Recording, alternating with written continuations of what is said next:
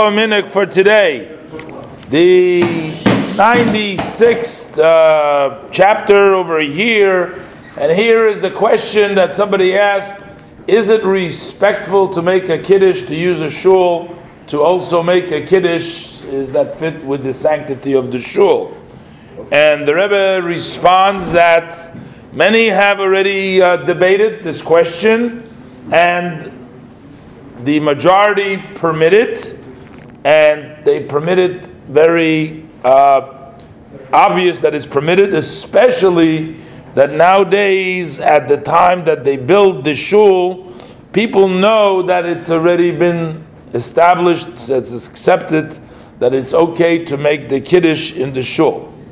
Number two, it seems like from the Rebbe's answer, again, it's kind of hard, you got to deduce the question from the Rebbe's response.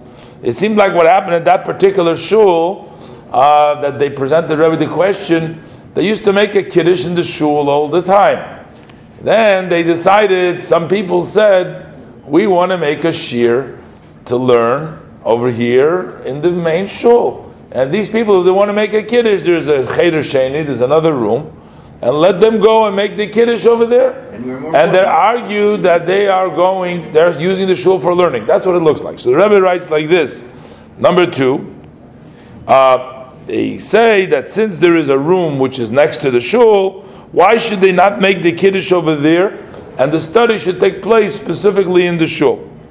So the Rebbe says in situations like this, the most important thing is to be careful not to make machlokes, not to make fights. Because in most of the cases, in majority of the cases, when you do make fights and there are uh, separations of minds, people go different directions, it only causes for people to stop learning, lessens the people participants, and also those who want to get involved and do community work in that shul. Since the people who made the kiddush came first, and their numbers are greater and therefore the worry that they might bring into a fight becomes even more so. Therefore, the Rebbe says, according to my opinion, if they are able to, in a good and in a peaceful, pleasant ways, to figure out where to take place of the learning or where the kiddush, that's best way.